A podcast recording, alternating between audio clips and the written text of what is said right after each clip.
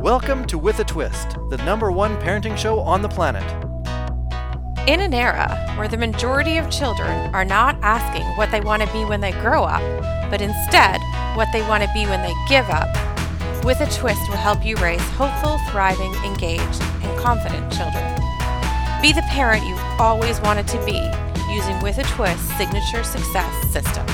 With a Twist is the only parenting podcast that will enable the everyday parent have peace of mind while navigating the school system and life. Give your child the opportunity to thrive instead of just barely survive.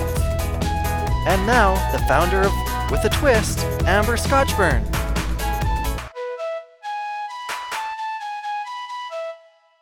Amber Scotchburn is back, our parenting expert. Good morning. Nice to see you. Good morning. Thank you. I think lots of people have been waiting eagerly for uh, the follow up to uh, our last visit together when you brought up some some points of concern regarding tests. Can, let's do a little quick revision, can we, of what we, we talked about last time? Um, sure. We just talked about that tests were actually invented in 1914 to weed kids out of higher education, being university and uh, above and beyond that.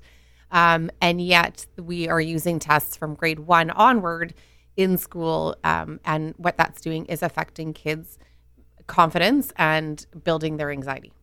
Okay.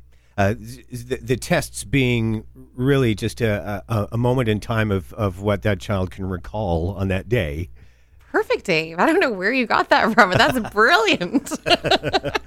uh, yes, exactly. And and so all a test is is a moment in time where they're where they're testing their knowledge on a particular topic. Um, but we put so much weight on that moment in time. Mm-hmm. When you talk to teachers, are they agreeing with you? Do they do they feel also uh, frustrated by the, the way things are? I would suggest too that there is um, a split in the teachers that I speak to, depending on age level, subject level, as to what their take is. Um, I don't want to knock teachers. I, I, I was a teacher, um, and I have plenty of good friends that are teachers. Mm-hmm. However, as we talked about last time, when a test becomes the be all and the end all of what a mark is based on, um, I think that's where the issue lays. And so um, we'll have parents, say, for example, come in and they talk to us and we talk about testing, and one of them's a teacher. And they, I've had this where they suggest, well, what else would you do? Right. And so, mm. um, when you're in that mindset that, well, a test is the only way to test somebody's measure, yeah. then it's like you're fighting that mindset as opposed to the the inherentness of whether a test tests your quality or not. Right. Just because it's the way things have been done doesn't mean mean necessarily it's the right way. Yes. Uh, so you're you're encouraging some out of the box thinking here then. I am encouraging some out of the box thinking. Well, I'm also because I'm a realist, I do understand that tests are where it's at. I mean, tests are where it's at right now in the school system. We mm-hmm. use tests. Okay. So um, I just think if there's a different way to use them. Um, I have an analogy I could share with you. Please. About that. So I like to say, and we talk about this in our home and with our tutoring students, is that what if teachers um, t- use tests like parents would teach bike riding? So if you're with me, bear with me for a second on that. but when you're when you're going to learn to ride your bike, um, it's a process, right? So what if when a teacher was handing out a test, they were like, well, you know, this is just one test at this moment in time. Like your parents would say, it's just one time to get on your bike. And because they really want you to get back on it again. Right. And just like we'd want kids to get back engaged with learning. And if tests are how we're doing it, then we have to have them built in that understanding that one test is just one moment in time. It doesn't define who they are. Mm-hmm. Um, the other thing could be what if a teacher handed back a test and said, Oh, I realized the whole class didn't do well on this. So perhaps we need to reteach this particular section. And um, instead of moving on to the next section. So, for instance, if a, if a kid kept falling off their bike, maybe the parents would adjust the seat or the handlebars um, in order to correct what was happening and help them. Because again, they want them to get back up on that bike. Mm-hmm.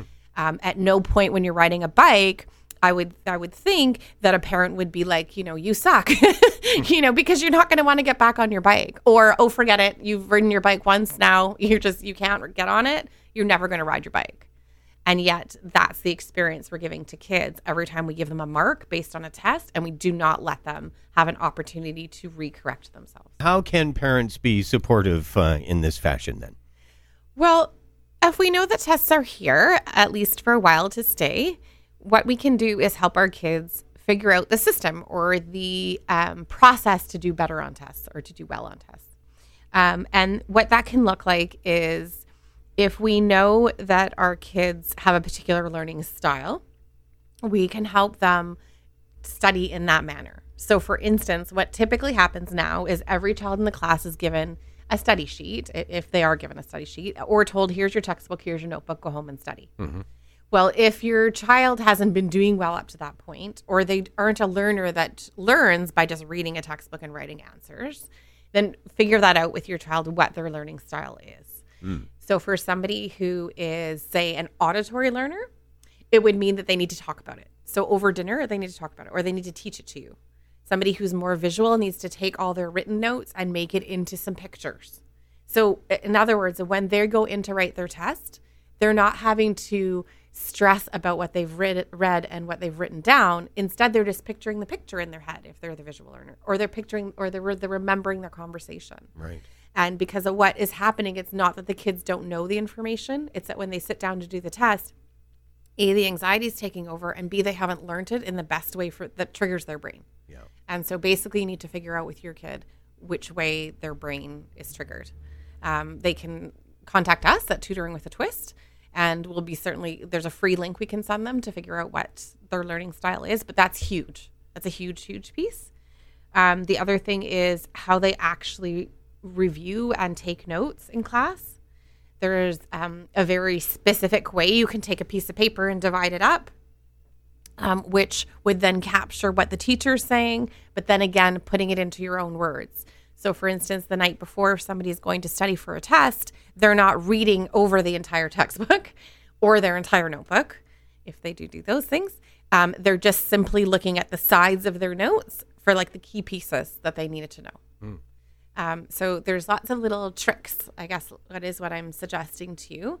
Um, the last one I can share with you is in terms of agenda usage. So I don't know. Do you use an agenda, Dave? I do. And do you find it useful? Terribly. right. It's like how we remember our appointments, right? um, but uh, what happens typically in school with an agenda usage is in elementary school, it's used as a tool for the teacher to write something on the board and then the kids write it down. And so it's usually for the next day, like remember your shoes or whatever. Mm-hmm. Um, and what I believe and what we do in the tutoring agency or in my parent coaching is we teach parents and kids to use an agenda as it's meant to be used. So, for instance, if you know a test is on Friday, you can write review actually, let's say, on the Wednesday. This way, if you review on the Wednesday and you have questions, you still have the Thursday to ask. As an example, you mm-hmm. don't just write test is on Friday. And then you actually go a week before that and you write check over notes. So there was a whole process to um, what you're doing as opposed to just writing it on the day of, because that's what often happens. You look at somebody's agenda, oh, appointment on that day. Well, that's great. But if you have done no pre prep or pre planning for that appointment, that's what's the point of you having actually have that written? Mm-hmm. Well, this is all very good. You're looking not to change the system, but to work with it. Yes. To the child's advantage. Yes. Nicely done. Thank you. You're the expert.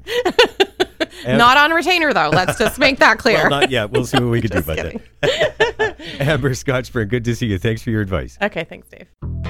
Great to have you with me today at Parenting with a Twist.